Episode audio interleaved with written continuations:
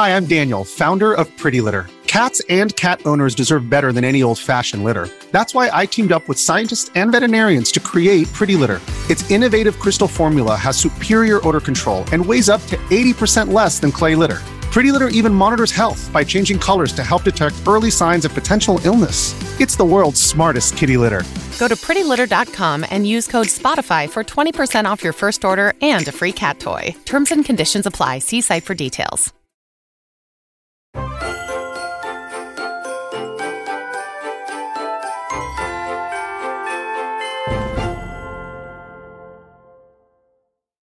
Yo, what's up? Welcome to Kind of Funny Games Daily for Wednesday, December sixth, 2023, the day before the Game Awards. I'm one of your hosts, Blessing Adeoye Jr. Joining me is the LaCroix Poppy himself, aka Tim motherfucking Gettys.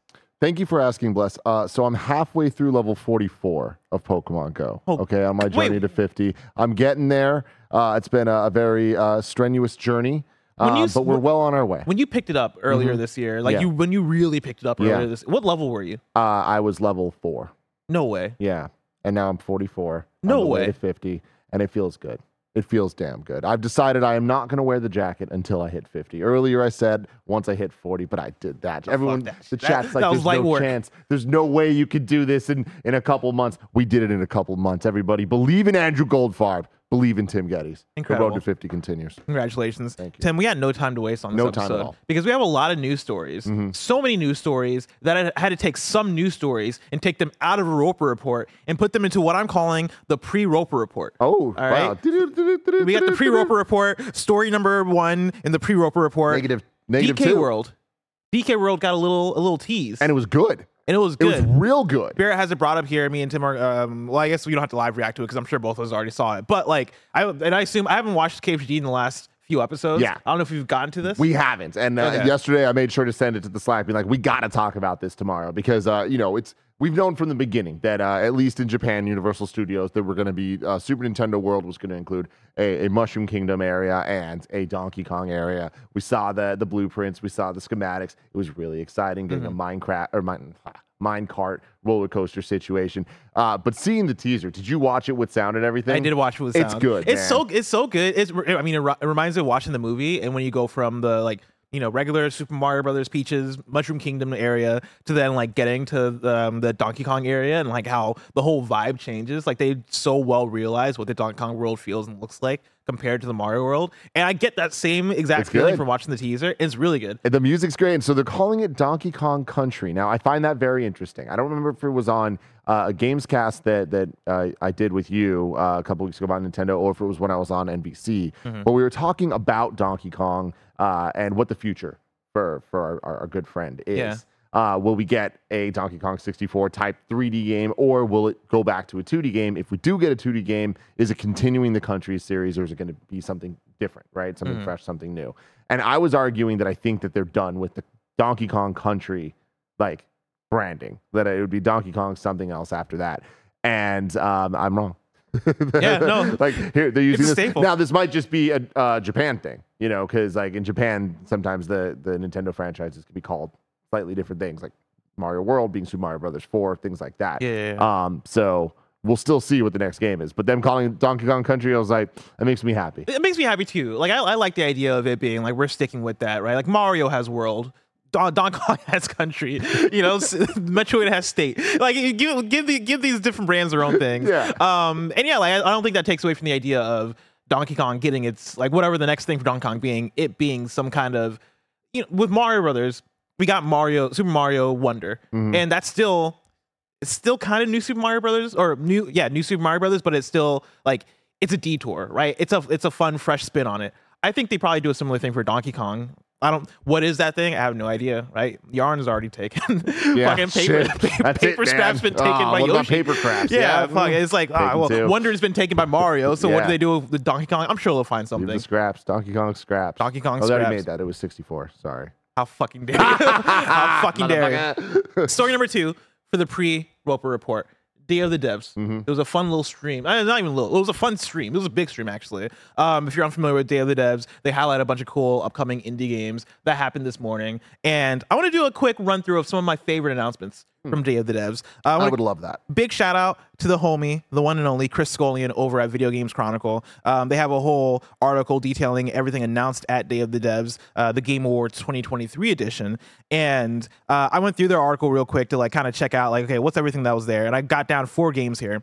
Firstly, I want to start off with a game called Drag Her, Hmm. which I'm gonna control F. Not what I expected. VGC. Uh, Drag Her. If you had to guess what Drag Her is, as we're early in the trailer, Don't want to explain it.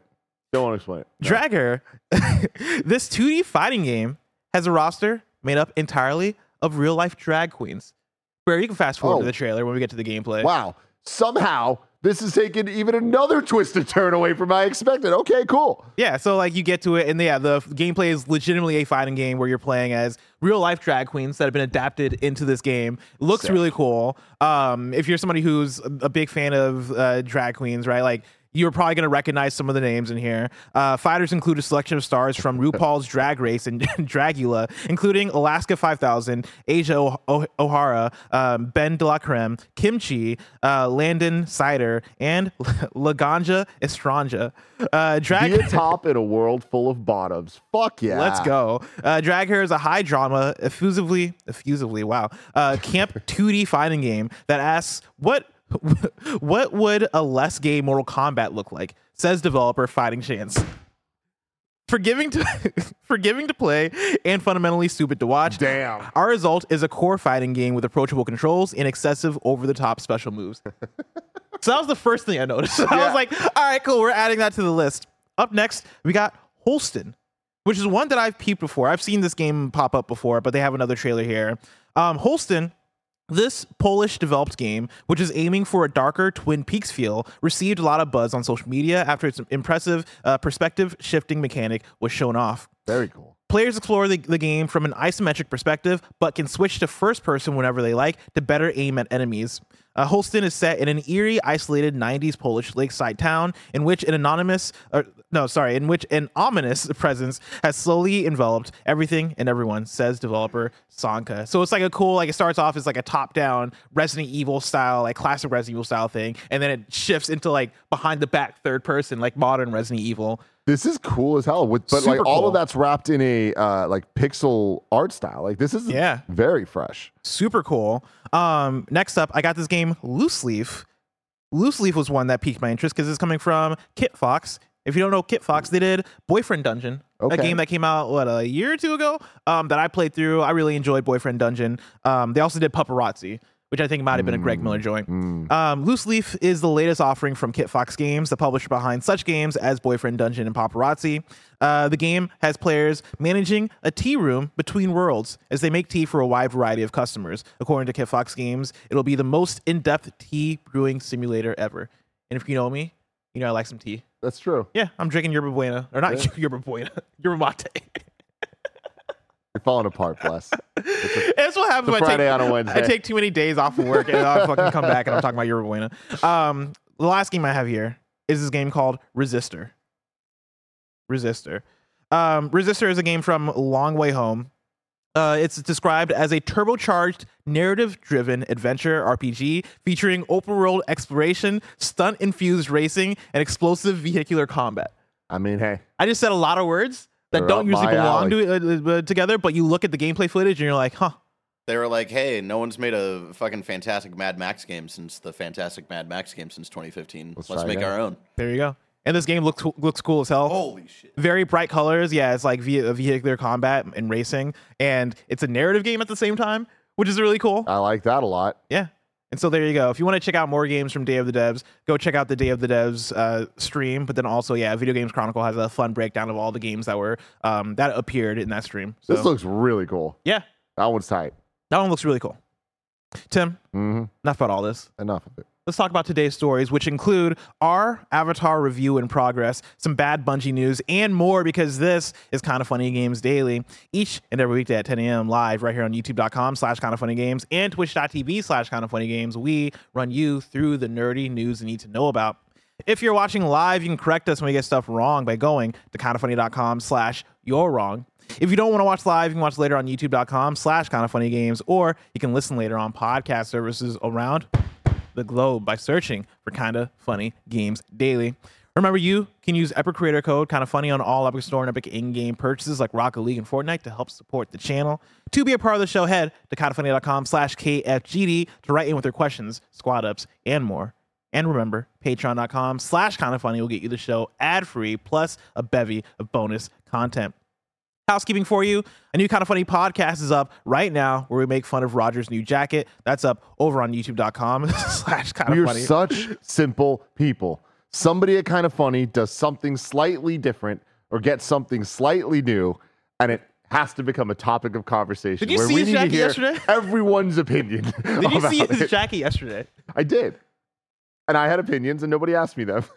Whoa, your, I'm asking you right now. What are your I mean, opinions? I think Roger's cool as shit. I think I like I love that Roger's just like fuck everybody. I'm literally doing my own thing, and every time I see him, I'm like, I would have never thought to wear that. And I, I think you're pulling it off.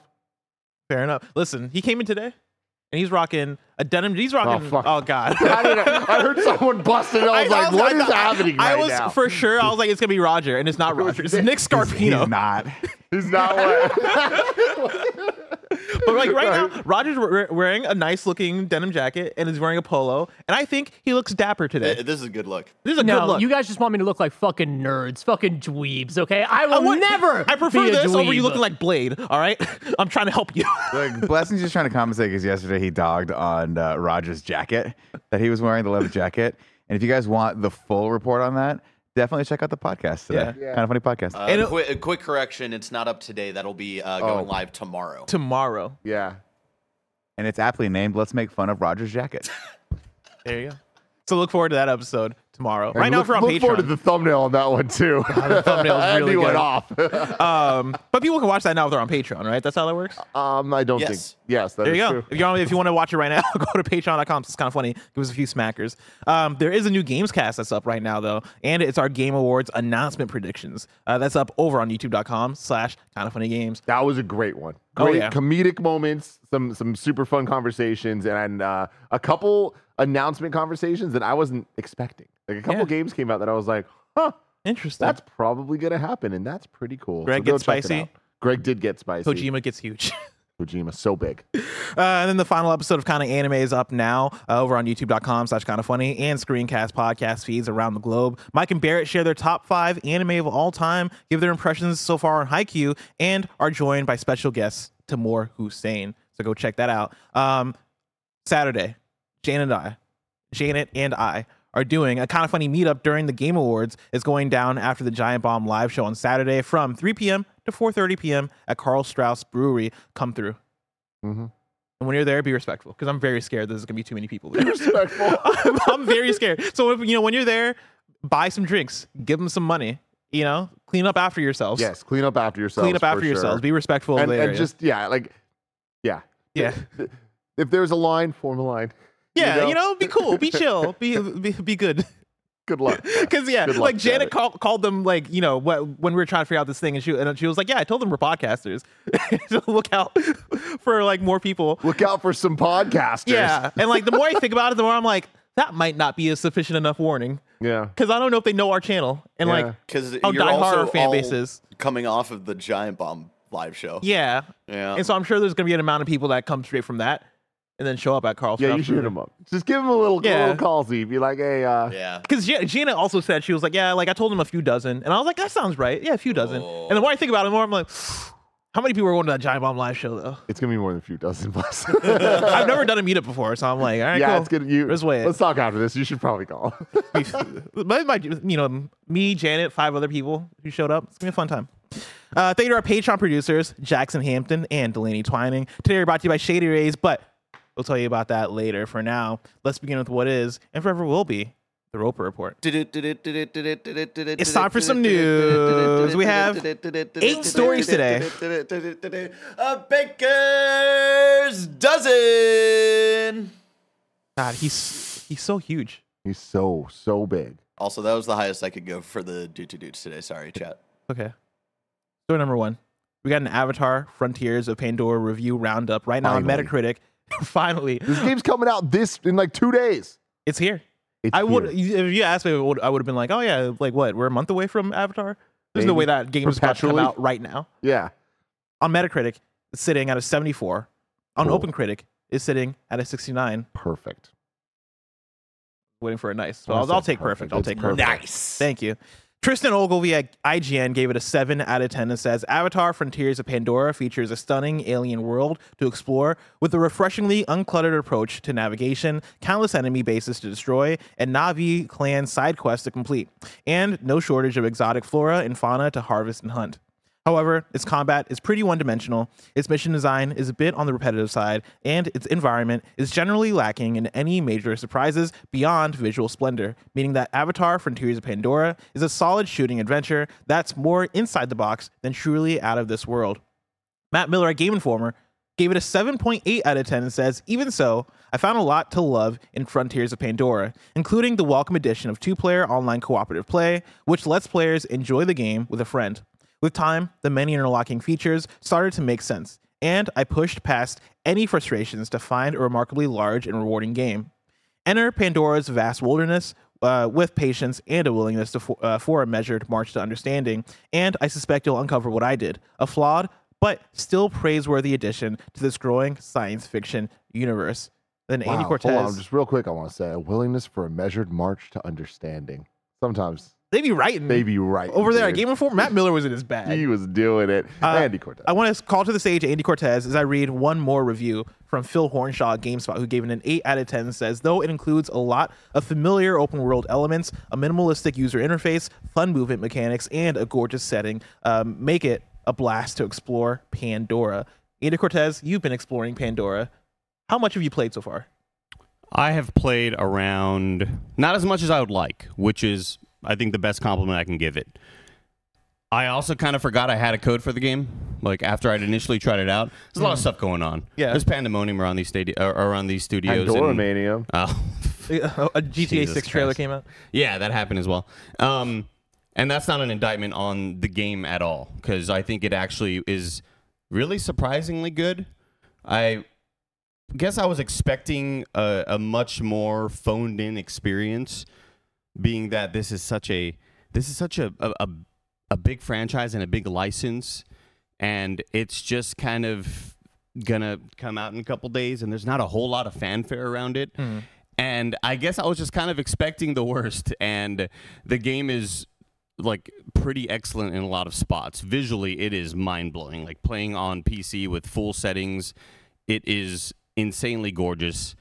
The character models, I know one of the issues that I had, and we talked about on other presentations, was man, it's kind of tough to see some of the Navi in this game because we've seen them run, you know, at the highest of high Yeah. Mm-hmm. fidelity we could ever see any of them. But they're still they still look really damn good whenever the moments of them talking to you in a very scripted cutscene are where we have the full facial animations and the full mocap and everything. And then you'll go back to them normally just standing there and it's a bit more um you know, uh, what, what's the word? Computer like procedurally generated animations with the mouth yeah. is just kind of flapping to words.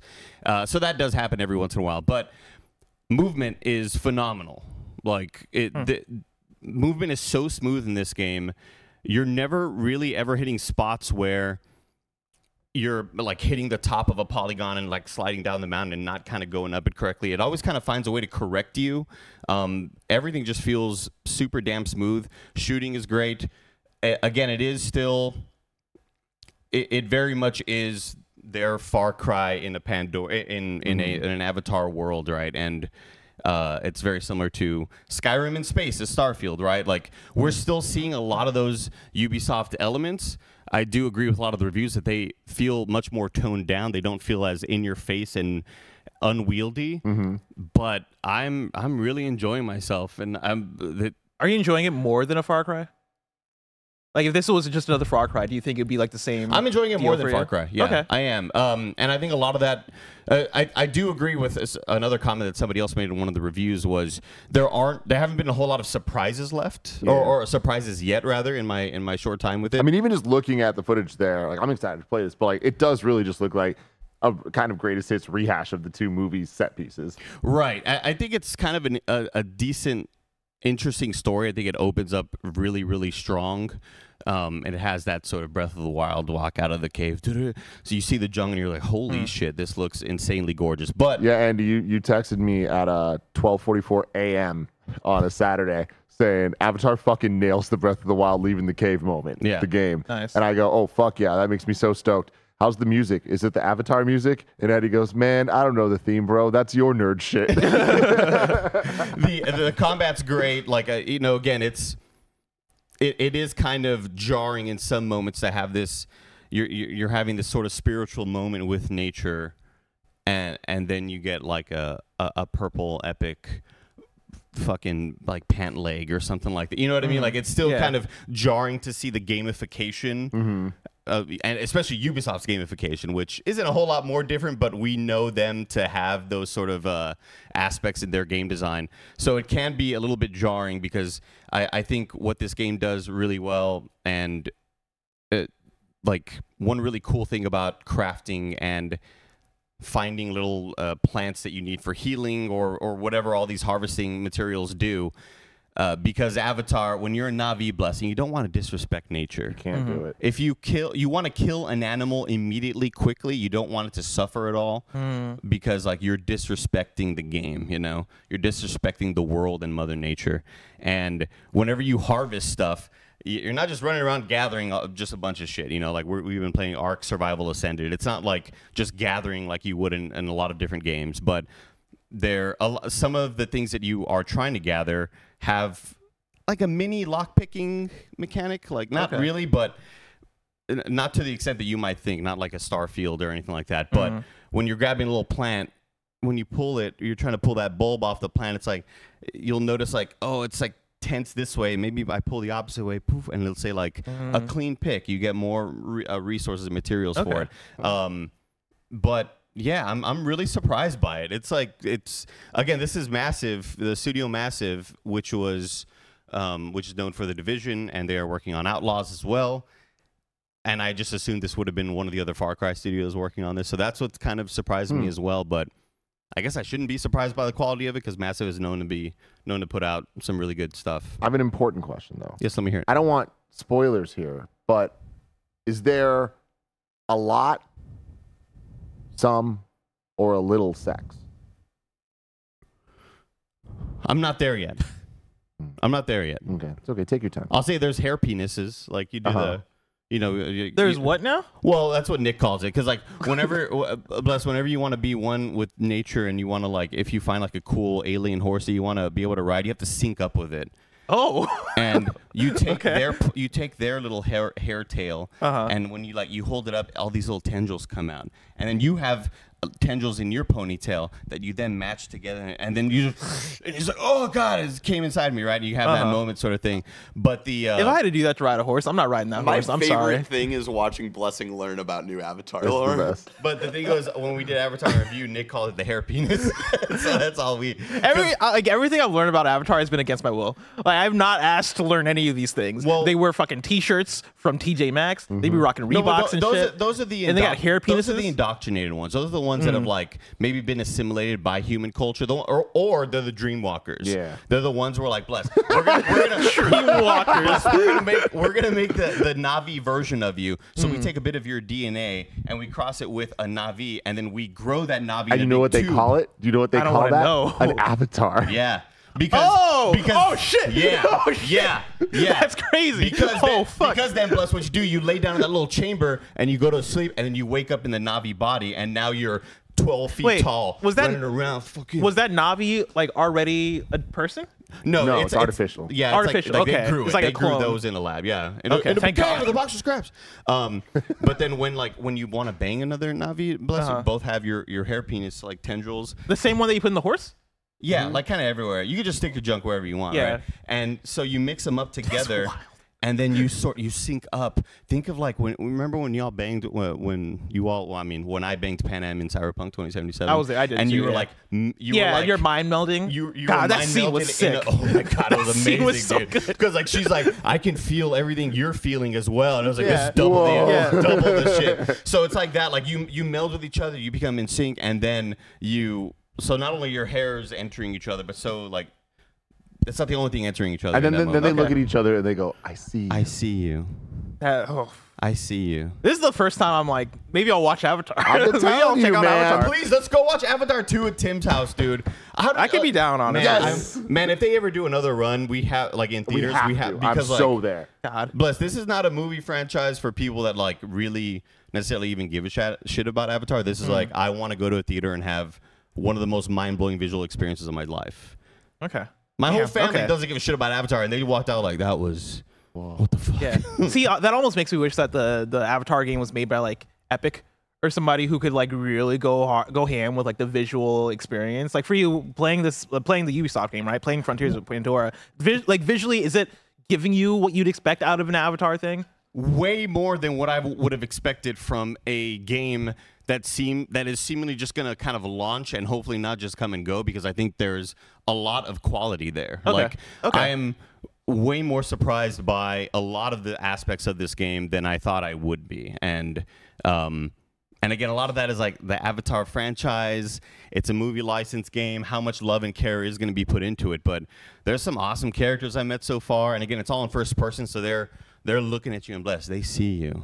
Hmm. They see you. But like hmm. shooting a bow, sliding, jumping, shooting a bow at like the weak spot on the on the mech that the humans like walk in. Because again, humans are tiny, bless in this world. Oh, 'Cause I- is that weird? Because not it's like, it's, like shooting down all these guys. it's really interesting because like you'll see like humans about this tall and you run and you can slide and boom you knock them and they just fly That's kinda It's sick. awesome That's kinda sick, or you actually. can just bow them you shoot them but then the humans get in mechs so they can kind of like oh you know they can even the score Mm-hmm. but then the mechs have a bunch of different weak spots there's a lot of different mechs that humans have so that adds some difficulty and like challenge there where I thought all the mechs are just going to be the slow ones, but sometimes just like the fast ones, Tim, Oh, and they're shit. they're like doing crazy Adds shit. And then the big helicopters they drop and you can like set traps and it's super sick, dude. It's Hell like yeah. a lot cooler than I would have expected, which sucks because I don't need any more games to come out this year. Yeah. Like there's plenty of shit I should be playing. And now this is like this is another one that I kind of want to play. Yeah. So good, great job, massive, great job, Ubisoft. Cool. Y'all killed it. Ladies and gentlemen, that's another piece of content that you might want to look out for. What do you? Yeah, I mean, I see you. And I also see all of you over there on patreon.com slash kind of funny. Over on patreon.com slash kind of funny, you can go and see a bunch of different pieces of content that we make exclusively for that platform, like Kind of Feudy, like the Next Gen podcast, and so much more. But you can also see episodes of our shows ad free. And speaking of ads, let us tell you about our sponsors. This episode is brought to you by Shady Rays. Tis the season of giving. Get the perfect gift for a special someone, yourself, or both. Our friends at Shady Rays have you covered with premium polarized shades and quick swap snow goggles that won't break the bank. Shady Rays is an independent sunglasses company that offers an unrivaled product that's just as good as any expensive pair we've worn. Y'all know I've been outside in the sun a lot playing Pokemon Go, and it's such a great experience wearing Shady Rays when I'm out and about looking dope. And that's not all. Every pair of sunglasses is backed by lost or broken replacements. If you lose or break your pair, even on day one, they told us they will send you a brand new pair, no questions asked. Exclusively for our listeners, Shady Rays is giving out a very merry deal for the season. You can go to shadyrays.com, use code kinda funny for 50% off two plus pairs of polarized sunglasses. Try for yourself the shades rated five stars by over 250,000 people by going to shadyrays.com, using code kinda funny, and you'll get 50% off two or more pairs of polarized sunglasses.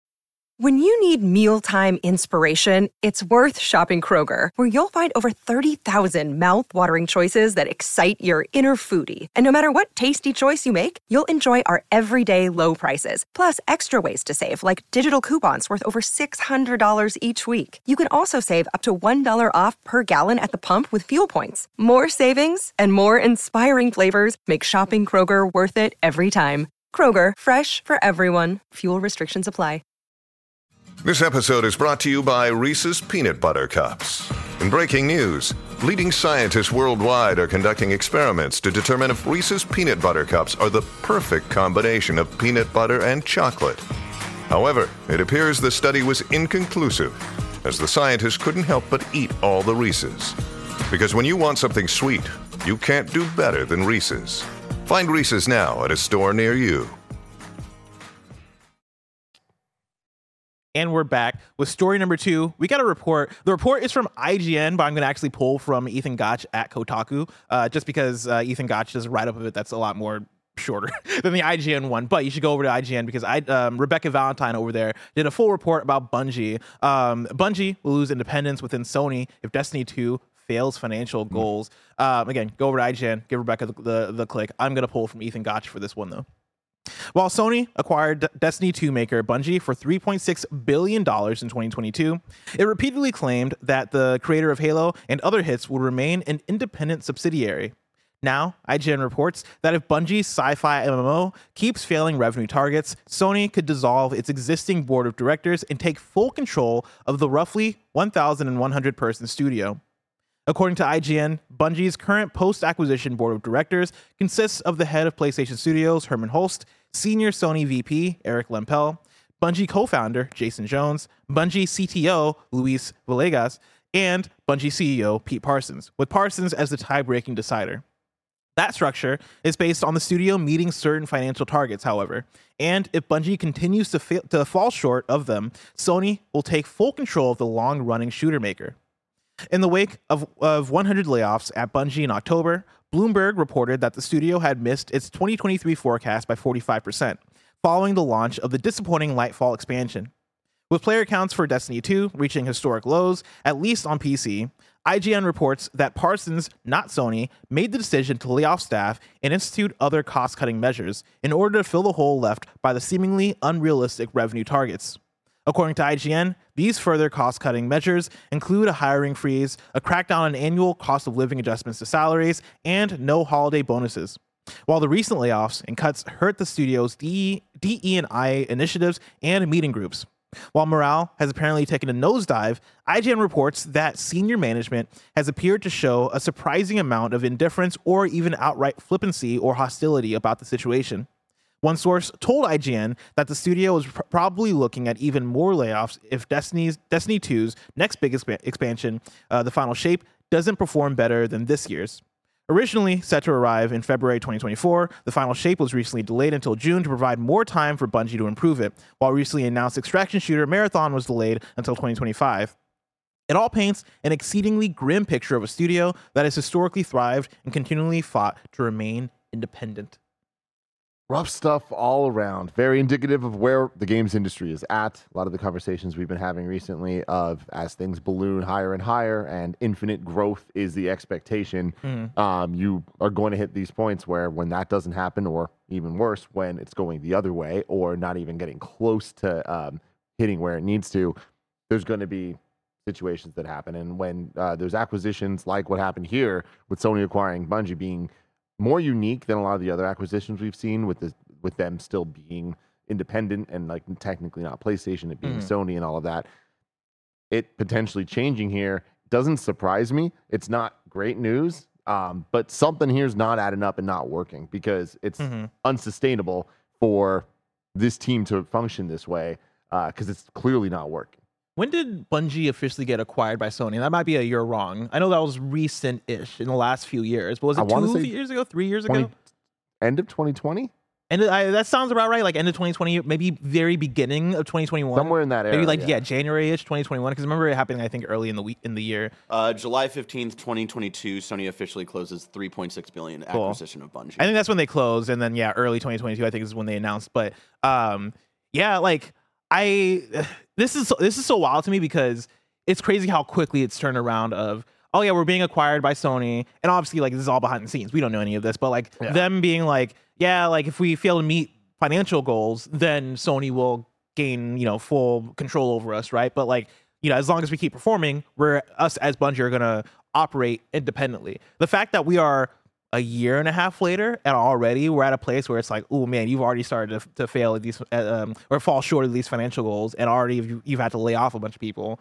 Like that seems like a really bad bet from Real the get-go but i also i mean I, it's, it's also just just the last year of last year and a half really of like you know games a service games not performing right and like these ongoing games fighting for their lives we've seen so including many Destiny, Including who we Destiny. use as one of the shining examples of how it can work. Yeah, exactly. Like the Lightfall expansion that happened earlier this year. You know, like if you asked me as it was happening, I would have been like, "Oh yeah, it seems like it's doing pretty fine. Everybody's talking about it, right?" But then you you fast forward about a year later, and it is, oh no, we failed to meet all these targets, right? And we're laying people off, and you know the, the um, it keeps going back and forth of like, is it Sony laying people off? Is it Bungie? Like Bungie's claiming it, but are they claiming it just for the PR of it? And here in the report, it seems like no, legitimately is Pete Parsons because they want to make sure that Bungie has that control, right? And that Sony doesn't end up with it. And of course, I'm sure Sony did the layoffs anyway, but yeah, it's all it's messy all around, and I think it's just indicative. A big part, uh, it's indicative of where the industry industry is at, just in terms of hiring. But then also, I think it's indicative of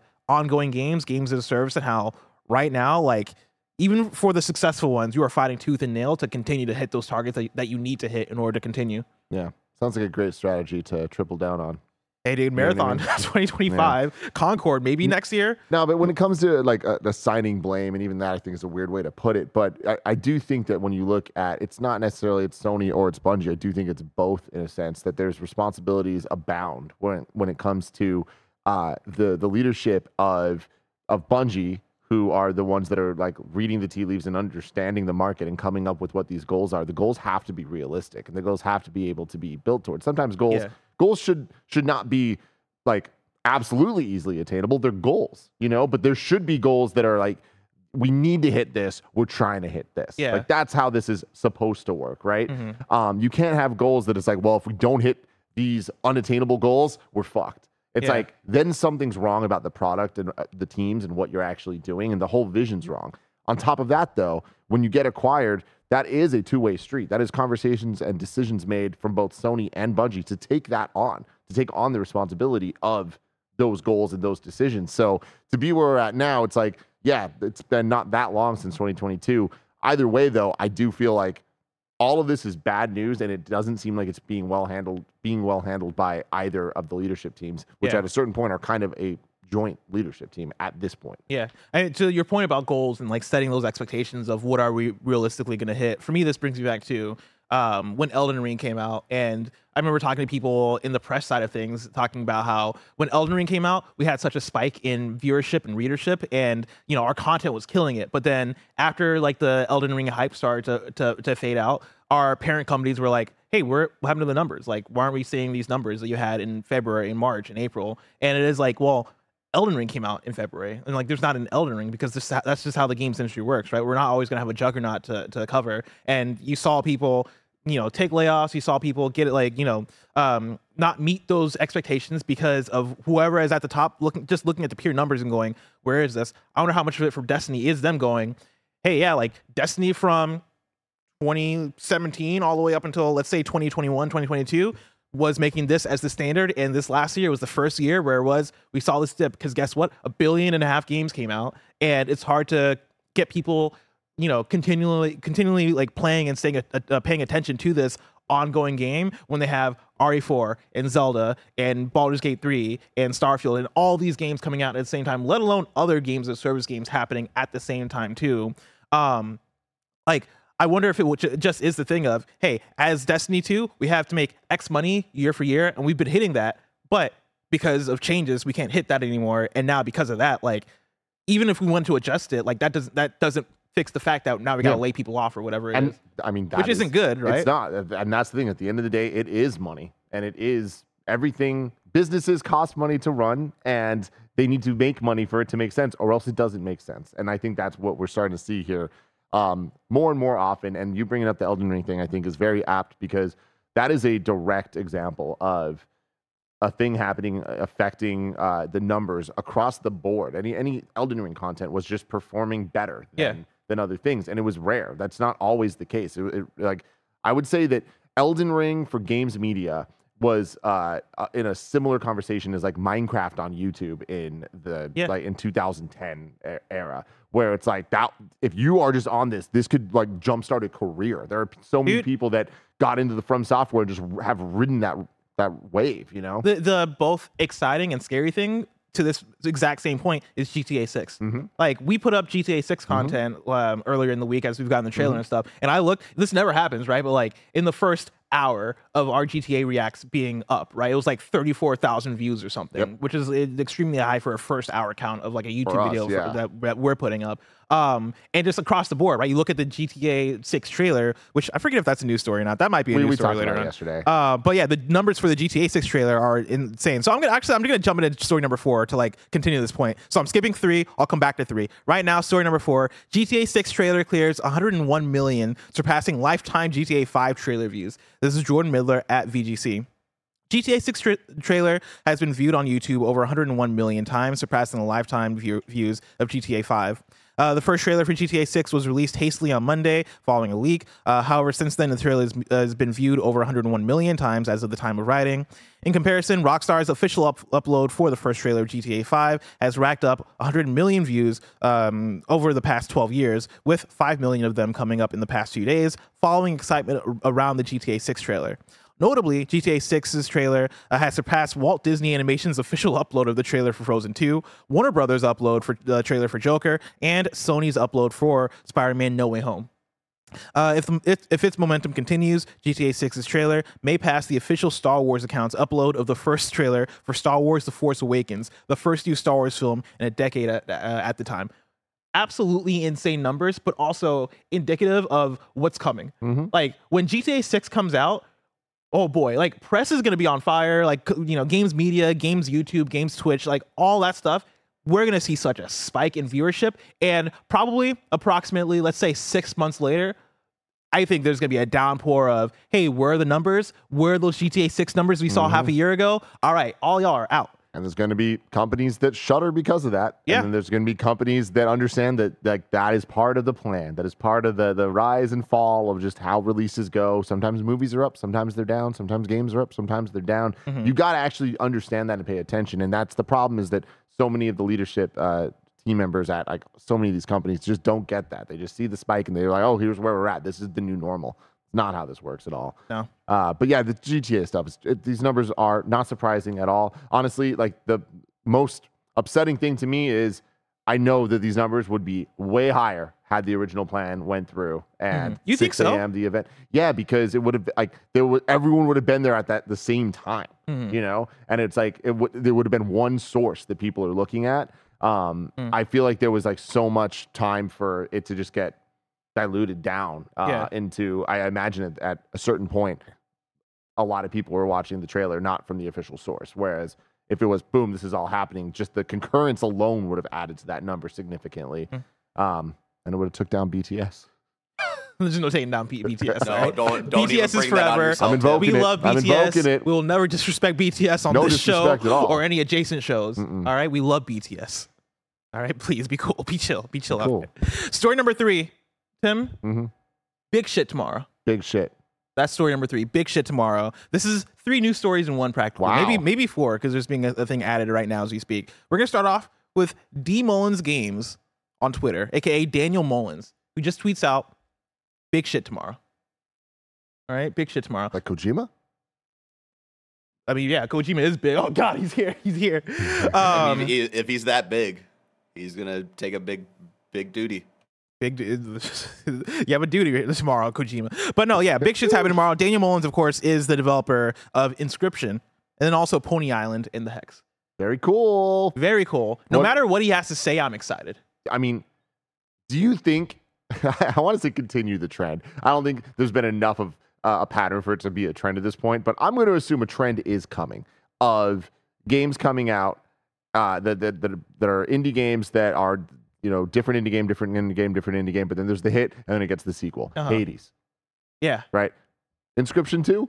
Oh man, I I would be surprised. Yeah. Like Inscryption, the story and like the way that game is strikes me as such a one and done thing. And also Daniel Mullins, like every if, if you look at his games, like Pony Island, The Hex, Mm-hmm. Inscription, three wildly different games that are all fucking insane. Like they're all just madness when you look at the concepts and how the, the twists and turns of, uh, uh, of them. He's somebody that likes to think outside the box. He strikes me as like um what the Donut County developer, how they went from Donut County to then putting out Neon White, and they're Mm-hmm. two completely different genres of games. I think Daniel Mullins has that energy. That said, I could see a Inscryption expansion, like if it was the Inscryption colon Hmm. something that is just glorified, like you know, big big big DLC, right? I, I could see it being something like that.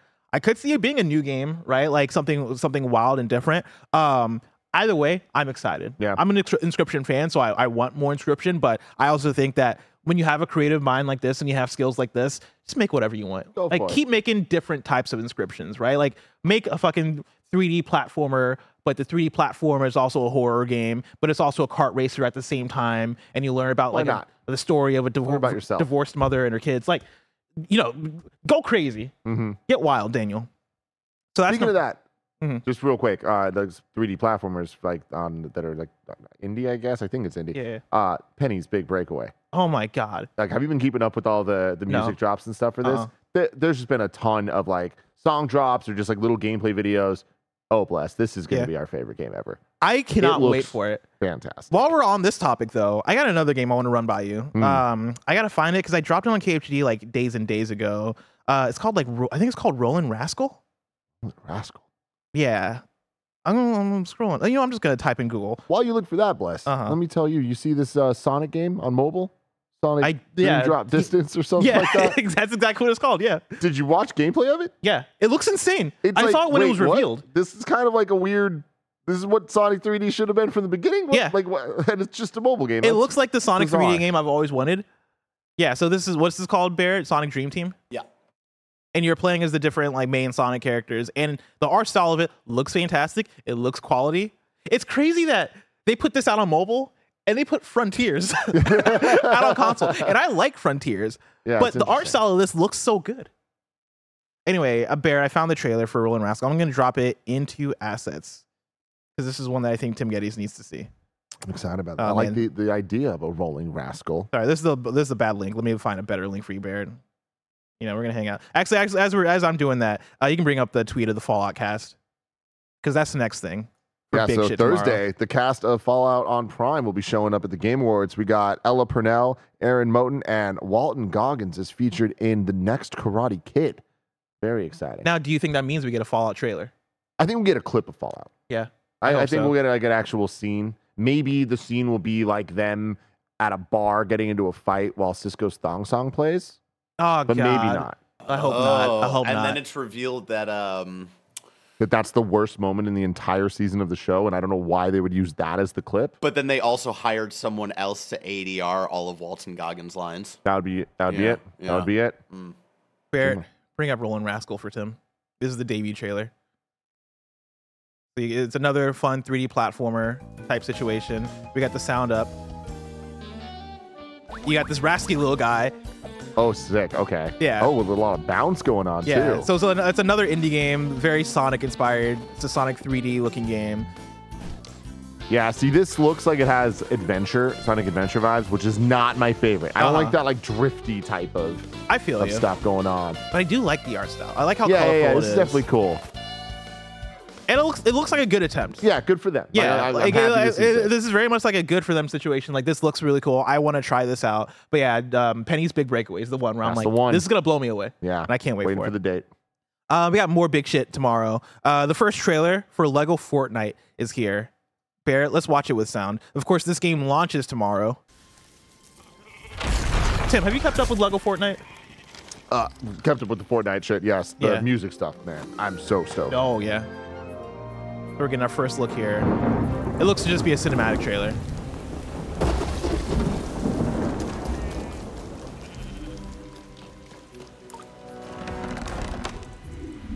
And if I understand correctly, this is like a four-player co-op open world adventure. Just build, build, build. That's all you do. Yeah. You got a Lego person. They just made an axe. Oh wow. Rolling, rolling, rolling, rolling. And they're they're building. Dude, they're doing back boom Fortnite blocks, building. man. Reminds me of boom blocks. This does remind me of Boom Block. All right, you can you can cut it there. You can cut it there. But yeah, looks cool. Luncheon. Manners. I'm I actually do want to check this out. Yeah. Um, I re-downloaded Fortnite last week after all the news about Snake and Peter Griffin. it's a crazy sentence to say out loud. Uh-huh. Now that I say that out loud, that's Mhm. insane. Yep, love it. Um, but I re-downloaded it. I hopped into Fortnite and I bought Eminem. Mhm. and, I, and I bought Invincible. Good. Um, and yeah, like I'm, I is chat is Snake already in there? Is Snake and Peter Griffin? Can I buy them right now? Let me know. I imagine they'll part, be part of the battle pass, right? And then you got to play hella levels. Well, I, I, I always forget how it works because like uh, Peter or not Peter, sorry, Invincible and Eminem were just in the store. I think it might just be a rotation in yeah, the store. Yeah, but like Peter's in, Um, Snake's later. Cool. Hmm. Snake's February. Snake is February. Yeah. February's not that far away. Peter is in the battle pass. Okay. Usually, when they drop an image of a bunch of characters at once, that means that they're all in the battle. They're pass. on, they're all in the battle At least pass. in my understanding. okay. I mean, you're probably right. The- the Lego 75. I mean, all this stuff I think is cool. It's happening. The Lego stuff, not for me. The the kart racer thing, for me, but it's the type of thing where I'm like, I still haven't played Hot Wheels Unleashed enough. Yeah. Or, uh, Well, like, okay, but like Rocket Racing is going to be way better than Ro- than Hot Wheels. You Unleashed. think it is? Fuck you, bless. It is. Really? It's- yeah, the Rocket League guys are making it, and Rocket League is such a good feeling game. I know Hot Wheels Unleashed. Uh, okay, I'm not gonna. I don't want to disparage Hot Wheels Unleashed because you're right. That game also feels great. That game kicks ass. That game does kick ass. I do think Rocket Racing has a lot of potential to be better. Interesting. Okay. Yeah. Cool. That, that, and that, that, that's me. No, no, I mean, of course, we haven't seen that much of it. Just knowing that it's a racing game from the Rocket League dev, devs gives me hope. The one thing that doesn't give me hope is that it's in Fortnite. Like, why isn't it just its own game? Sounds- It sounds like they're just trying to do this, man. Own the because world. they, yeah, they just want it to be a platform that everybody goes to. Yeah, but like I when you put it in Fortnite, that just puts it in a certain place in my brain of like, is it just like a fuck, uh, Fortnite creative It's thing? like it's like Tren in Dreams, bless. Think about it. yeah, way. and I and like I like Trend, but nobody played Trend. But people play Fortnite. People didn't play Dreams. That's the You're difference. right. Me and Greg were talking about this a couple days ago, and I, I is exactly on your side. But by the end of it, Greg and Barrett won me over. Where it's like we're looking at Harmonix. we're looking at uh, Psyonix, we're Mhm. looking at teams that we know ha- got the stuff. They can make Lego. good, great products. Yeah. But it's like just give them the, the freaking promotion of Fortnite. Like allow a rhythm game to really thrive and like maximize its audience and like allow the team to do some fun stuff. It's just great that they're not just making Fortnite stuff. They're not pulling an Activision, right?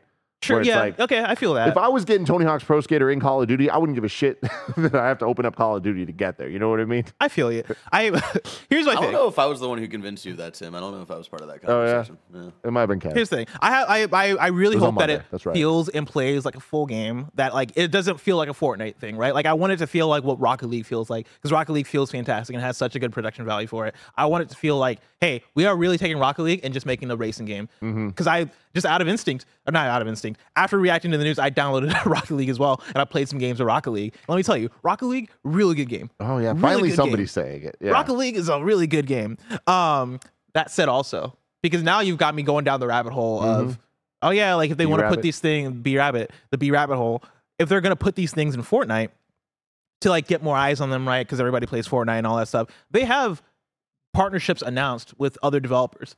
Developers like Gen Design. Are you familiar with Gen Design? Gen Design is that? It's the team that's basically Team Ico now. Like the me the oh, okay, yeah, yeah, yeah, yeah. the main lead from Team Ico is is um that's Gen Design is his studio. Yep. Gen Design making a game for Epic. I like where you're going. Could you imagine him making a like another Shadow of the Colossus type or Mm-hmm. Ico type game or Last Guardian type game, and it just being in Fortnite? I can. You know how fucked up that is? Yeah, Do you know how wild that is? That's insane. but you know how how fucked up's one way to look at it. You know how impressive it is that more people will play it than Shadow of the Colossus, probably. We have another one for big shit tomorrow. I got nothing to say to that. Um, we got one more. I was this added by Barrett, the Dead by Daylight thing. Uh, was- yeah, Mike threw it in a, a KFGD Slack. But did you also want to talk about Vampire Survivors, or did I miss that one?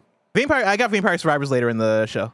Oh, never mind. Yeah. I, I, I we jumped ahead to four for GTA. Gotcha. Yeah, I went to four, I'm now we're back at three. place. I'm also hungover. I mean, so. it's all good. It's all good. Uh, but it Uh, looks yeah. like Dead by Daylight is doing a collaboration with Supermassive Games, which is pretty cool. yeah. Um, they have developers talking. I, as I'm scrolling through, I'm not seeing anything specific, and so I think this will be a one where we might have to tune into Game Awards tomorrow to get the full. Yeah, because um, they added for them, I, I I figured it'd be good to just throw in here for a sec. Hell yeah. Since big shit is happening tomorrow. Very exciting. Uh, let's move on. We did story number four. We're gonna hop to story number five, which might be Game Game Awards related. Uh, a Brothers Tale of Two Sons remake has seemingly leaked. This is Tom Ivan at VGC. Brothers Tale of Two Sons is being remade for a new generation of players. That's according to highly reliable leaker and data miner billbil-kun, who claims that a remake of the celebrated adventure title is set to be announced soon. It's reportedly set to be published by 505 Games and could conceivably be revealed at the Game Awards on Thursday night. The fantasy game sees the player uh, controlling two brothers at once as they set out on a journey to find a cure to save their dying father. Cool. Yeah, very cool. Yeah, this, this is one I wouldn't have guessed. We've talked about it about like, of like, all right, Josef Fares does he show something at the Game Awards? Is Hazelight working on something that's showable? Um, Brother Tales Two Sons remake. That makes sense. It does. Yeah. Yeah, that'd be interesting. Not necessarily the thing I'd be most excited for, Yeah. but cool. Cool. Uh, moving on, story number six. Mortal Kombat 1 is getting story DLC, followed by a big surprise, Ed Boon says. Ooh. This is Chris Scullion at VGC. Mortal Kombat 1 is getting story DLC in the future, along with something potentially more major after that, according to its director. As shared on Twitter, as shared on Twitter by user Wesley Carlos and spotted by IGN, series co-creator and Mortal Kombat 1 director Ed Boon was talking, uh, sorry, was taking part in a panel at the CCXP 23 event in Brazil. Boon was asked by the event's host what players could expect uh, from the Mortal Kombat franchise over the next few years. Quote, well, just like we did with Mortal Kombat 11, we're going to release a second part with more story, Boon confirmed. He then added, quote, and we have a big surprise after that. So we're going to be supporting the game for even longer than we did with Mortal Kombat 11. It's going to be fun, end quote. Very cool. I mean, the story is what I care about most in Mortal Kombat, and uh, getting more of it's fun because Aftermath, I, I really loved. Aftermath. Uh, Shady I, Aftermath. I really loved uh, Mortal Kombat uh, 11, um, and the Aftermath I enjoyed even more. So Mhm. hopefully, I, I really enjoyed Mortal Kombat 1. Hopefully, whatever the DLC story is, I enjoy even more. Yeah, and like the, the story that we already have in Mortal Kombat One, I think hints very strongly at DLC. Yeah. Um, so that makes a lot of sense. And yeah, I'm curious. Like the part where he says we're gonna support this even longer than Mortal, Com- Mortal Kombat 11, that's the part that catches my attention the most because that makes me wonder like what is the the content plan, the post launch content plan With a K. with a K. Oh, that's really good con- oh, content. Um, but like, how many years are we thinking? Is this a? And I know it's not this, right? But like, is this like when Destiny talked about, or when Bungie talked about Destiny being a ten year plan? Is this going to be? Hey, we want to we want to make Mortal Kombat One the Mortal Kombat for the PS5 like life cycle, PS5 Xbox Series life I, cycle. I wouldn't be surprised, mainly because of where we're at right now with fighting games. And we've been talking about it for a year at this point of like, we've been building towards a fighting game revolution. Mhm. And we are now three titles into that, right? Uh, like, uh, well, I if you guess count, two. yeah, Mortal yeah, two. Kombat, Street Fighter. and then we Tekken 8 is about to happen. Sifu, you're right. Uh, Tekken. Nickelodeon All Star Brawl too. Um, sorry, what, what would you say was the other one that's about to happen? Tekken 8. Oh yeah, Tekken 8, Yeah. and then um, Project L is Project L is like soon. is looming. Yeah. So I feel like riding that that wave and like supporting these games stronger and longer than Mm-hmm. uh, they have been for previous iterations is going to be best for everybody. And I, I see it just happening across the board for all of those games because so far they've been hits. So far, Mortal Kombat people like, Hmm. Street Fighter people like. They don't ever necessarily like everything about both of those, but Yeah. they're they were good iterations of the franchise, right? Um, so I feel like they're just going to continue down that path, right? I mean, I think I, for Mortal Kombat, I, I think so. Yeah, Mortal Kombat One feels like it has the setup to be more of an ongoing thing, even than a Street Fighter Six. Right? Street Fighter Six feels like such a complete package, and every every drop of DLC just feels like bonus. Whereas Mortal Kombat One, like Mortal Kombat One, is has a lot of content to it, but there are aspects where I'm like, this feels like it'll be complete later on. Like this, Hmm. it, it- like that. For some reason, Mortal Kombat One feels like it was built more as an ongoing thing. Um, and yeah, I think the idea that it might have a longer content plan, I think that means you're going to get more characters. And I also think that that fits within its framework of being this multiversal um thing. You can go really wacky with the characters. You can get classic characters. You can create new characters. You can get different versions of old characters. There's a lot of, of things you can do there. And if i'm getting into my like mortal kombat fan bag a lot of mortal kombat 1 well yeah most of mortal kombat 1 invokes the ps2 era of mortal kombat right? In the great ways right? Like you have a lot of those characters returning. You have references to Shaolin monks. And you also have big references to Mortal Kombat Armageddon. Mortal Kombat Armageddon was, if you remember, that was the Mortal Kombat that was basically the everyone is here Yeah. of Mortal Kombat. That was the Mortal Kombat There was like Smash Ultimate. 80 playable characters yeah, or something there like was that. a dumb amount of playable characters. It was every Mortal Kombat character. And I think if you are invoking Armageddon and you're saying, "Hey, we're going to support this even longer than we've done the previous ones," I could see a end goal like Ed Boon's end goal for Mortal Kombat one being what Smash Ultimate is, where it is we are fucking we're we're gonna have maybe not 80 because that might be too much for this kind of fighting game, but it's gonna be a buttload of fighters in this thing. Like by the time it's all said and done, you're gonna say that this is the most jam-packed, best Mortal Kombat game ever. I think that's probably what they're going for, and I think that's exciting, Yeah. and especially if they nail it. I think the parts where they could falter would be pricing and it being too expensive, and people getting fed up with like the games as service stuff, like the bad parts of games as a service. But like if they treat it the way it should be, and if they're like pricing it fairly and doing all that stuff, which we're talking about WB. So who knows? If they treat it well, then I think this could be successful. Yeah. Next news story, story number seven. Twitch plans to shut uh, down in South Korea on February 27th, 2024. This is Jordan Fragen at GamesBeat. Twitch is shutting down its business operations in South Korea on February 27th, 2024. According to a blog post from CEO Dan Clancy, South Korea was prohibitively expensive to, to operate despite uh, working to reduce costs. Quote, while we have lowered costs from these efforts, our network fees in Korea are still 10 times more expensive uh, than in most other countries, Clancy's post said. Twitch is said operating in Korea at a significant loss. Uh, sorry, Twitch has been operating in Korea at a significant loss, and unfortunately, there is no pathway forward for our business to run more sustainably in that country. End quote. Notably, Twitch stressed that the situation in South Korea is unique as operating costs are significantly higher than other markets. According to stats from SullyGnome, uh, Korean language channels brought in 98.8 million hours watched over the last 30 days. This accounts for just shy of 5.5% of all hours watched on the platform. Twitch has offered help to Korean streamers that built their communities on the platform to find a new home on other streaming services. To do this, Twitch plans to reach out to competitors in South Korea to support streamers' transitions uh, to other services. According to SullyGnome, uh, there are about 18,500 active affiliates and partners streaming in Korean. This closure will likely have a major impact on the esports market. South Korea is a key region for League of Legends, among other titles. Major publishers such as Riot will have to shift operations quickly and rebuild their platforms elsewhere during the off season. This is really wild. Yes. And I think that there's going to be ramifications for this that we feel for years to come that aren't even clear yet. Um, Twitch is in a very interesting place. And when you start looking at the decisions they've been making and uh, where what they're investing in and what they're kind of uh, taking away from, it's not painting the most confident picture in my mind of where they're going to be in a couple years.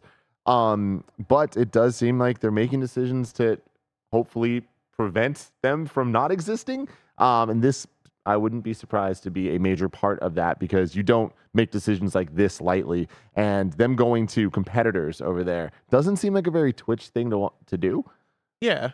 That seems So- very fascinating. Um, and like possibly like, all right, cool. Like that, maybe that's a good thing for the people that you know you, um, use Twitch, right, and have had the partnerships and affiliates. I wonder if that is like a, hey, like if you, we will give you this amount of people on your platform, like all our, all of our partners and affiliates. If you cut us this check, we can make the thing, uh, make the transition seamless. Because five point five percent, that's a huge amount of revenue right there. And on top of that, like that's just like you got to think about how this affects multiple businesses, not just Twitch. Mhm. Because like they're bringing up Riot, right? Think of how big League of Legends is Yeah. in South Korea. Yeah. So you take that and that kind of messes them up so much that it just it affects the entire economy of how this all works. Mhm. Uh, and when you have that big of a monumental shift, it is going to cause problems. And sometimes you come out the other end and it's a better situation.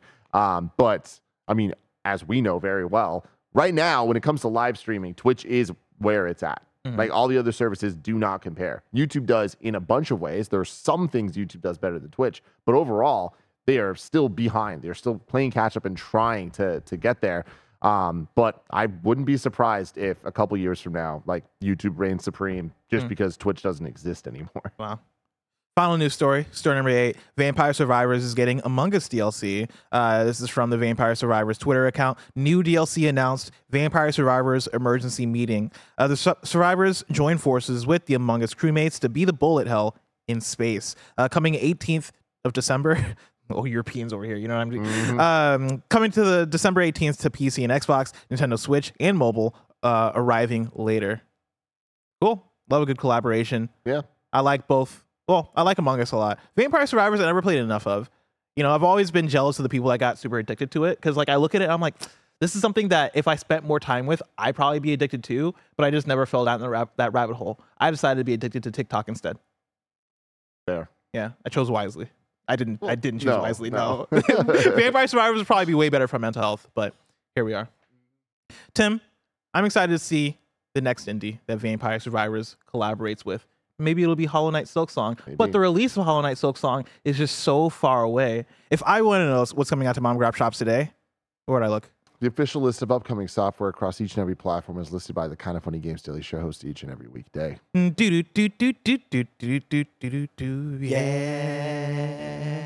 Out today, we got Destroyer, the U-boat hunter for PC, Battle Stations Blockade for Switch and PC, Hello Neighbor Nikki's Diaries for mobile, and the Anacrusis leaves early access today. It's available on Xbox One, Xbox Series X, and PC. New dates for you. United 1944 launches into Steam Early Access on December 12th. The English dub for Like a Dragon Gaiden, the man who erased his name. What just happened? Greg just came through and just whispered something in Tim's ear, and now Tim is, is has his face in his palm. He just came up to me and whisper yelled, I just ate so much yogurt. Jesus Christ. Why, why, why, why is he so proud of the yogurt that he's eating? Why, just- why, why does he need know. to share that he ate a lot of yogurt? he is such a special, special person. And also, why is he eating so much yogurt? why? I've never I've never talked There's to so anybody in my life that's like, oh man, I'm about to go ham on this yogurt. You know what I mean? Like, why the fuck are you eating so much yogurt? It's like Oh, Jared Petty and Ham. I wonder if, he, if it's like a parfait situation. You know, I think so, yeah. put some granola Greg's in a parfait boy. Put some just put some Granola fucking Greg's what they call him. some um, blueberries in there. What else Oh, do I they put in thought- I- parfait? I, thought they Strawberries. called him either Parfait Poppy or Parfait Princess. Either. Mm, Yeah. I would Let's say either workshop of on them. it.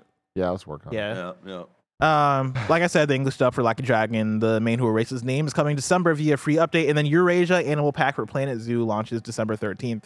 Um, we got a deal of the day. This is one for the nerds. Shulk Amiibo is available for pre-order at Target, 16 bucks.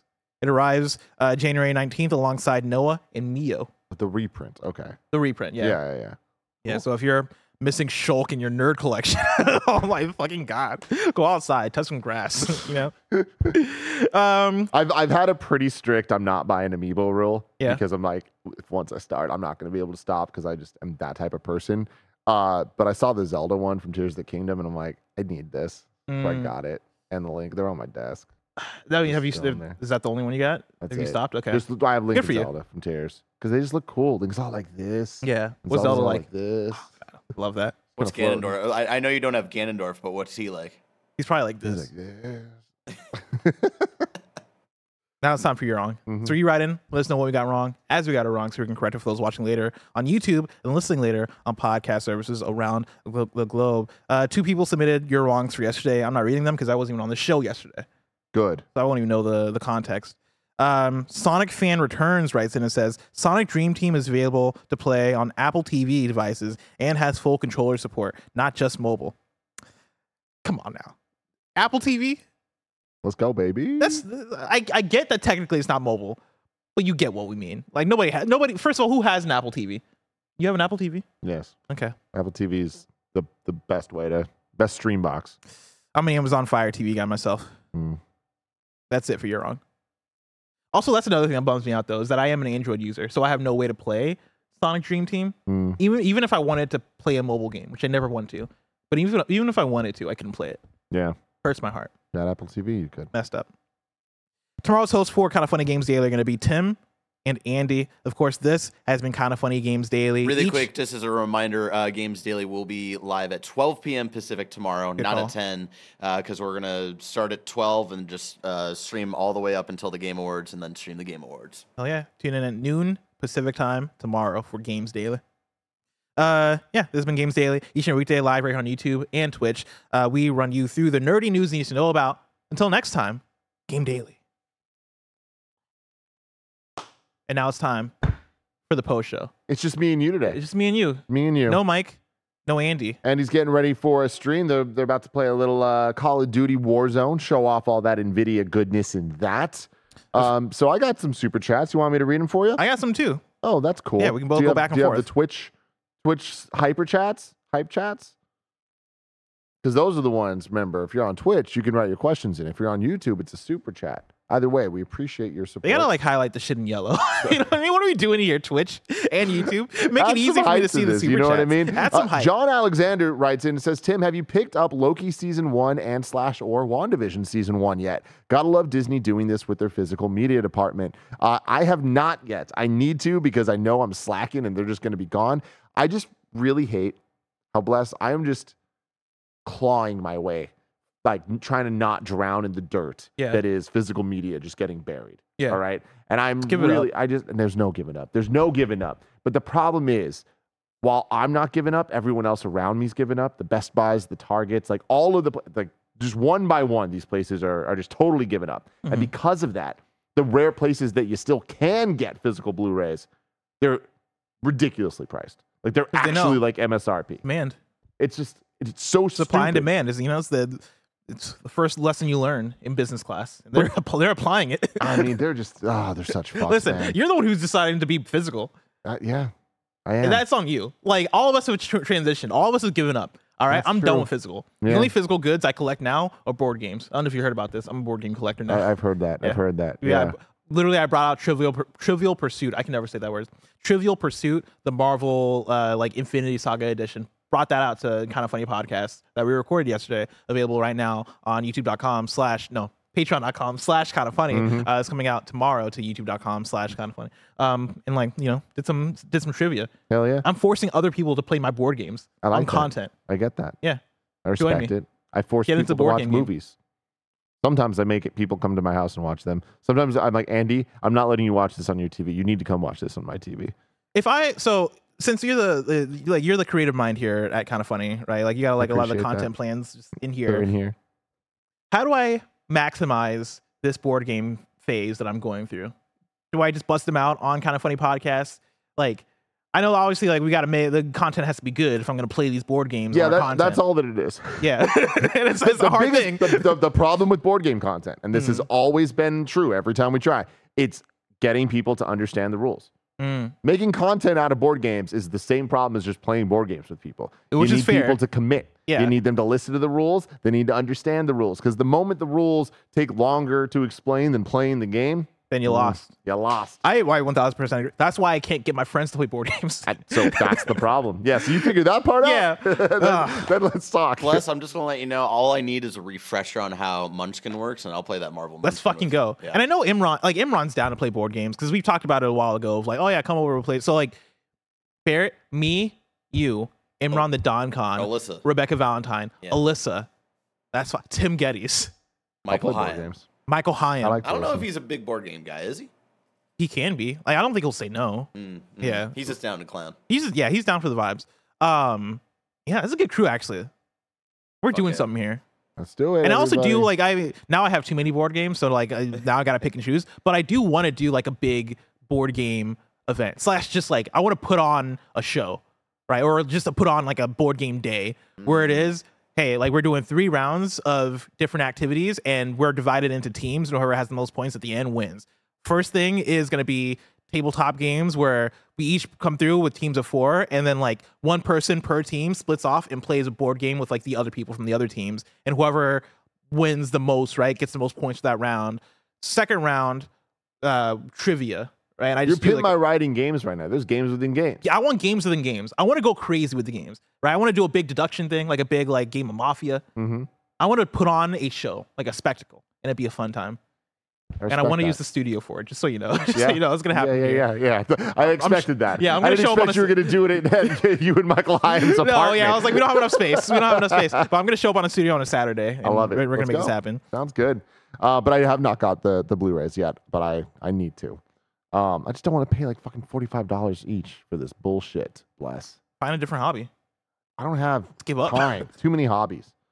Um, we got Cozy Bear saying, uh, for Tim, what are some of your most prized legendary, non-legendary Pokemon in Pokemon Go?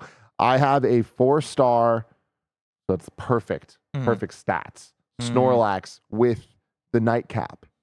Now, this is a big deal, bless. That's really cool. it's a big deal because most uh, Pokemon, like the costume ones, you they're like event ones. You have to go somewhere specific and you get it. Mhm. But some of them, very rare. This is it's a bullshit. This is the microtransaction stuff. You have to buy a physical thing to be able to get it.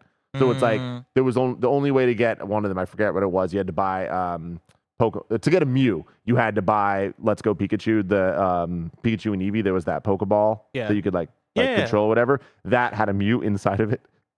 That's God. They got you. They, they, oh, They they, got they got us. ass. They got us to transfer over to Pokemon Go. The Snorlax with the nightcap. The only way to get him is the new Pokemon Go Plus Plus. Uh-huh. Um, and you buy that because it, it was a tie-in with Pokemon Sleep. so Snorlax with nightcap. Oh, oh. and uh, you only get four of them if you do all the tasks. So because of that, it's super. It's like a, a very rare. Like you have to pay, and you only get a chance to get four. Uh, so one of mine being perfect stats, that makes it rare. That's. Congratulations. Good Thank for you, you. Bless. I, I forgot about Pokemon Go Plus Plus. yeah, never right. forget. Remember when they added the second plus? I do that. I literally carry that thing with me twenty four seven. I once went to Chipotle so I can get some more currency in Street Fighter 6 Mhm. and then I, lo- I lost the receipt that the Mhm. code was on, so I never got the currency. But I did have Chipotle. Yeah. Good. Good. I got one here from Cozy Bear who writes in and says, "For Tim, uh, what are some of your favorite? Sorry, what are some of your most prized? Le- wait, that's the one you just did. I got one from Breezy Place He says, Tim, I just got an analog pocket. Do you have an online store you recommend for GBA slash GB slash and other retro games? Thanks. I started. Re- I stopped reading because I thought they were talking about like ROMs, and I was like, I'm not going to talk about that. on Oh, this it's show. funny. I, but they're just talking about even after you said it, I still thought they actually were. No, I don't. Um, there's there's a couple local game shops around uh, in the Bay Area that I go to. Um, to like buy Game Boy games for the analog pocket, just because like there's something about actually putting the cartridge in. Like it's dumb. I don't Mhm. know why. Like there's there's ROMs. There's other ways to play. It's totally fine. But um, there's something about it that's special. Um, so I actually haven't uh, bu- bought too many Game Boy games. I'm still on the hunt for uh, Tetris Deluxe, which was the the Game Boy Tetris game, but Hmm. that relaunched when Game Boy Color launched. So it's like the color version. I want a physical cartridge of that, but I'm being weirdly tim and picky about it. Where I don't just want to buy it online. Like I Mhm. actually want to see it in a store and buy it Mm. because Gia really wants to play Tetris, and I'm like that'd be the best way to play. But yeah, so I don't have any suggestions. I'm sorry. if I don't get the analog 64 thing, I I don't know what I'll do. Yeah. I don't. I might die. Yeah. if I don't get that thing. You, I you're want gonna it have to so try. bad. You're gonna have to try. I know, and I'm it. usually I'm never that person who's like be. waiting on like this like Mhm. refreshing the things or like putting out the alerts. I'm not. I don't. I usually I don't want anything that badly. I want the analog and and You need it, 64 dude. that bad. I need it. Uh, dear Sixlet writes in. They super chat and they say regarding shit list. Do you think it's more important for lists to be industry industry, industry correct, uh, or to reflect the personality and taste of the writer? Of course, shit list is our Patreon show where we go through different top tens of different websites, right? Where they do the top ten single player games, top ten open world, like all that stuff, um, and we judge and critique the lists. It's an excellent question here, and I, I feel like on shitlist we actually get into this a lot, uh, very often, where we are big fans when there when there's a voice or a vision to the list. Mhm. So uh, it doesn't have to be like the industry standard or the most unique thing ever or anything in between. It's more looking at the list. Does it have something to say? That's what we're always asking. Yeah. Like, what what are they setting out to do with this? Is this just putting things on a, like naming ten things because by definition, here's ten platformers, and they're just naming ten platformers? Like those lists are lame as hell. But like when somebody actually is trying to prove a point, and like I sometimes we'll look at a list and not like it, but then we start reading the the blurb a little bit about like why they they place this there and that there. It's like, oh shit, they had something to say with this. I respect that. Yeah, Oftentimes that's the opposite. You know, I would say that like the list that we because we we rate the the lists that we we look at, and the majority of them.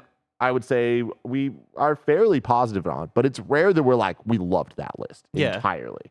Yeah, and I think for the one of the ones that we loved entirely was what what the top ten best Nintendo games of all time from the gamer, and that's a funny one because what halfway through that list, I think we were like, this list is terrible. Like, Yeah. what's going on here? And then by the time you got to number one, we're like. This list is fantastic. vision. I Yeah, see what because it had, it had a vision and had a thing it was trying to do. And I think it's it's it's the spectrum of all right, is the list is industry correct. The most default list, like okay, cool. The best open world game of all time is Elden Ring or Breath of the Wild or The Witcher 3. Cool, y'all nailed it. Um, to all the way on the other side of the spectrum where it is, oh, I am a very opinionated person, but I stand by them, and my opinions are good or have personality, right? Or you see the vision. Um, I think those are the two sides of the spectrum. And when you're like, I think it's the ones that are in like the weird parts of the spectrum where it's like, okay, well, this is uninspired, Yeah. right? Where it is, all right, we're making like a, a list that's kind of industry standard, but just with a couple hot takes in there. I think those are the ones where it's like, ah, whatever, man. Like that's not that's not inspired. But when you're, when you're doing a top ten Nintendo games ever, and your number one is Majora's Mask, and your number two is Earthbound, I respect that shit. it, it's the difference between hot takes and takes. Yeah. You know what I mean? Like we like when there's takes being made. Yeah. Uh, with the hot take stuff, that's when it's kind of like, all right, you're just trying to be different. And like that, I, I feel like it comes through. Like looking at the list, like you know when it's like, oh, that's an inspired take, And uh, when it's like, ah, you're just you're just trying to get Hot takes here. become takes when there's thought and reasoning behind them. Hundred percent. I mean, that's I think that's what takes are right. Yeah.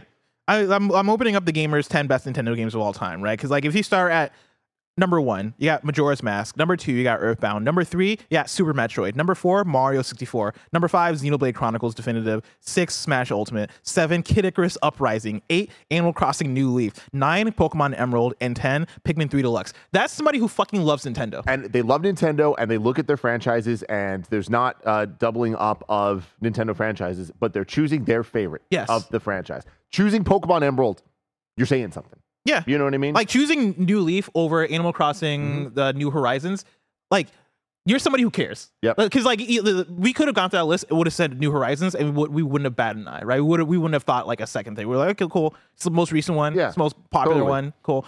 New Leaf. I remember when that came out and hearing how much people love that game. Right. And like I'm sure this person has specific memories and specific things about New Leaf that they fuck with. Um, but on the flip side, it's not Smash Melee, it's Smash Ultimate. Like, Yeah. It's like there's thought being put into it, clearly. Yeah, they like Kid, Kid Icarus Uprising. Like they, that's somebody who cares. That's somebody who like fucking plays Nintendo games. Because like not everybody's putting that. Most people are not putting that on their top ten Nintendo games of all time. till it comes out again on a, a good system. You're gonna love this game, Bless. It's awesome. I probably will. It's so fast paced. It's so action oriented. It's great. At some point, I got to do like maybe like a stream series. I actually it'd be- very difficult to do this, this via stream. But like Blessing catches up on 3DS games that he never played because he never had a 3DS or a DS or a GameCube. Like it has to be like Blessings like Nintendo something where I just go back and play all the Nintendo games that I probably would love. And the, the Wii U Freeze. didn't have yeah Wii U. A lot of history for me to go back and experience. Let me close all these tabs that have Rollin' Rascal trailers up because I now I can't find the thing. Um, I got one from Street Shadow. What is this? one? Yeah, Street Shadow. Uh, it says with reports of a potential SIE full takeover of Bungie leadership, do we think free to play was the wrong model for Destiny 2? Would a FF14 model have been better? I think it's hard to say. Like I, I think that these different teams need the grace to try things and make the mistakes with it all because they're pushing new revenue streams forward that have never existed and they need to figure out a way to be able to sustain getting gamers products that they love Mhm. and being able to maintain paying a team to make those products.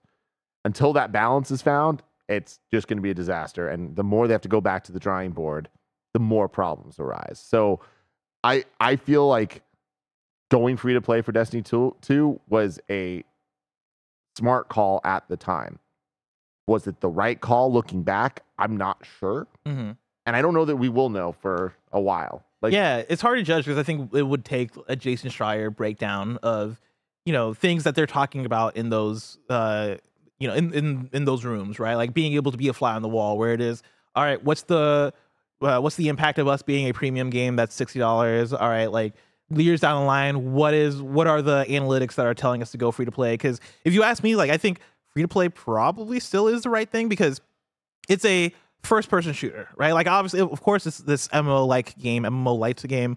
Um, you know, it's multiplayer, it's all these things. But when you look at first person shooters in 2023, you got to go free to play, right? Call of Duty is free to play in Warzone, right? Not in base Call of Duty, but like Warzone is free to play. There's a free to there's a free way to play Call of Duty if you want to. Fortnite, the biggest game in the world, free to play. Um, Overwatch 2 is free to play. I know Overwatch 2 isn't the pinnacle of success, right? But like every major first person shooter is free to play to some extent, and I think there's a reason for that, right? I think the market is too competitive to not get people in at the ground floor, and so much of the money is just being made off of post-launch uh, continuous updates and expansions and all these things. So I think I, I would still think that like for Destiny 2, you just got to really sell these expansions and make them hit. I still think that's probably the right path for this kind of game. But yeah, like FF14 is successful as, so, as far as I understand, we understand. But like, is FF14 the next one that we start to hear these stories about? Like, I, I, I think when we when we see the games that are when we see the companies that have these reports of either layoffs or like you know not making the money, it, it I feel like it surprises us like a good amount of the time. So like if next year the story is all about FF14 not um, seeing the numbers that it has in the last couple of years, I wouldn't be surprised. Yeah. Uh, we got one from Devonte Chisholm who says, "Bless, based on the trailer, could GTA 6 have the best black hair in gaming and raise the bar? They're already raising the bar on on booty tech." Um, this is an interesting one because I've only watched the GTA 6 trailer three times. I'm not like sat down and watched it a million times like I did with the GTA 5 trailer. Um, but like it's funny because when I first watched that trailer, the first time I watched it, I was like, all right, cool, more GTA. Like I wasn't blown away on first watch. Uh, it just looked like more GTA. Then second and third time is when I was like, oh no, this looks really good though. Like this looks really good. Um, but I'm more impressed with the environments than anything else. Like when you see picture, like when you see the the footage of like Buildings. the cityscape and the Yeah. buildings and the beach and like all, all that stuff all those are the parts where i'm like this looks fucking fantastic um the character models still look like gta character models to me like they look better Wow. for sure Look at that. No, that's not GTA. five beautiful. character models. What are you talking about? i mean not gta 5 character but it looks Uh. i guess it looks like a next gen version of, G- of gta character models to me Mm. which like look great but aren't necessarily like i don't think they're the best looking character models of all time like for me know, i look man. at I think they're up there. I I still I look at Horizon um in the last DLC Burning Shores and like I think those character models look better. And I don't think that's like a I don't think it's a bad thing, right? Like I don't think you need the best character models of all time, but like yeah, I think they look great. But I I don't think it's the I don't, I don't think it's the best thing I've ever seen. I'm also like a lot of these are cinematics too. And so it's hard I mean, to judge. I don't know. I think a lot of. I think it's in game. I don't think there's any CG cinema. You think they just you think the go back to the twerking scene. Dude. You think this is just happening I think so. in game? Yeah. I don't know, man. I don't know. I think that'd be dope. Yeah, if I mean, if this, if all this stuff is just like, you know, you're playing the game and somebody's twerking with that level of detail on the car, hmm then that'd be fucking sick. That'd be incredible. But I also just think it's, it's. I think a lot of it's just like, you know, it's a trailer. Like I, I, I, I think this is like the goal, and I think what we get in our hands isn't necessarily going to look this good. I think it is, man. I don't know. Red Dead We'll 2 see, looks man. really good. Like, uh, you know, I have my opinions about Red Dead 2, but that game looked fucking awesome, and that game came out five years ago. Yeah. See.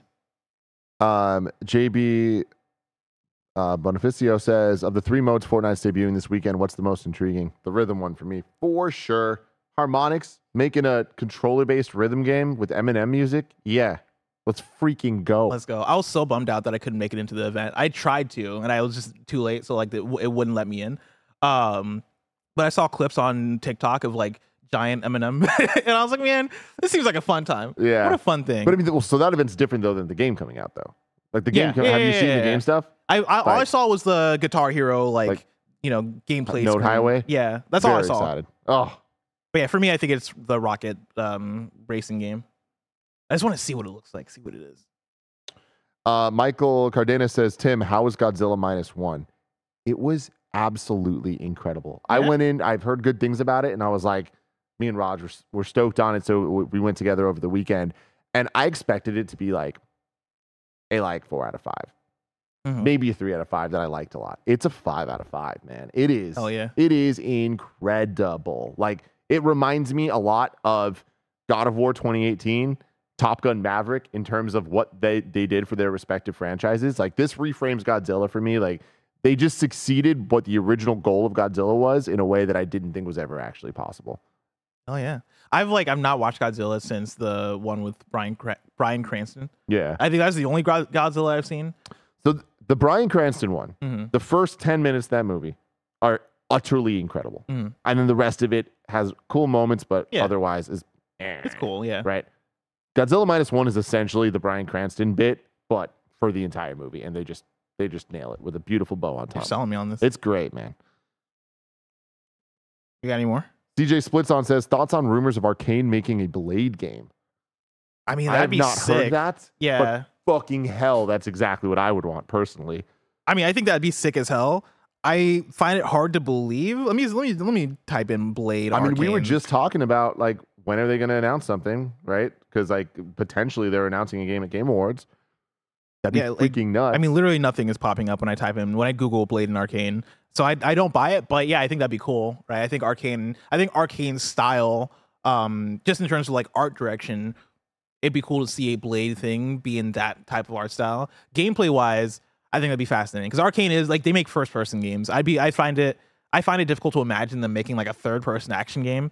Um, but like if you do a first person Blade game, that is I don't this is me not knowing much much about Blade, but like I don't think a stealthy um, approach would Yeah. be really good for that. I think they could pull it off. yeah. I think that'd be real, real sick.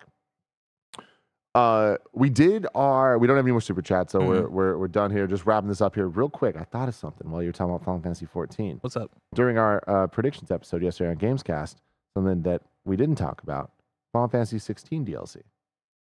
Oh, we didn't talk about that. You know, I mean, like I, I don't necessarily expect it, but they've announced it. It's real, so I don't know. That could be exciting. I'm hopeful. It'd be a cool place for it, right? Yeah. Like at the the place where you're nominated for awards. and you know square and Geoff like for the big final fantasy type stuff in the past haven't really been that buddy buddy but at summer game fest this year they Mhm. did get the rebirth trailer When do you think we get Final Fantasy 16 DLC? Like when do you think it's ready for uh, to come out? i mean next year right like Yeah. isn't that how dlc for those type of games tend to work Yeah, I mean unless you're Elden Ring, right? But like yeah, like if it's coming out, let's say exactly a year after, it was coming out in June, I think right, n- yeah, like right now Woo! would be a really good time to talk about that's it. exciting And it's just far enough away from Final Fantasy VII Rebirth to not get like Yeah, not get the- trampled by that. Yeah. yeah true Let's go. let's go this was fun bless I got one- I got one that's like uh, this isn't a super chat, but it's like a sub one that I wanted to shout out real quick. Somebody says, "Any thoughts on the new four hour long Hbomberguy video?" So many thoughts I've never Definitely watched check it out a four hour long um, video. I say before this is my first time, and let me tell you, these things. whew, I understand it now because now I have a playlist that I'm like I'm gonna go and watch a bunch of four hour videos. so have you not watched the tommy Tallarico one yet No, bless I think that might be up next for me. I need to, I need that, to watch that one. I still, had that, too. and then I got a bunch of um uh Tim Rogers videos. I need to Oh catch up my on God, because I never dude. watched his like um to- Tokimeki Memorial video. oh you and were I've about always to have a wanted great to, but I time. just I've never I don't I like It's I've been scared. Yeah, it's Yeah. daunting. I'm like that's a lot of hours. But now I'm like fuck, dude. The way I just I blazed through the through this Hbomberguy video, so entertaining, so fascinating. The ugh, the tea is so hot. Yeah. The tea is piping. This is, this is a full four hours of reveals Yep. and like just learning things about people being bad, Dude, and it's- stealing content, Wow, and wow. I'll plagiarizing. echo what uh, Altano said about the first 20 minutes, which is all about Filip Miucin, someone I used to work with. Um, that first 20 minutes was cringe, but also cathartic at the same time. Uh, it was just a, a, a weird trip back.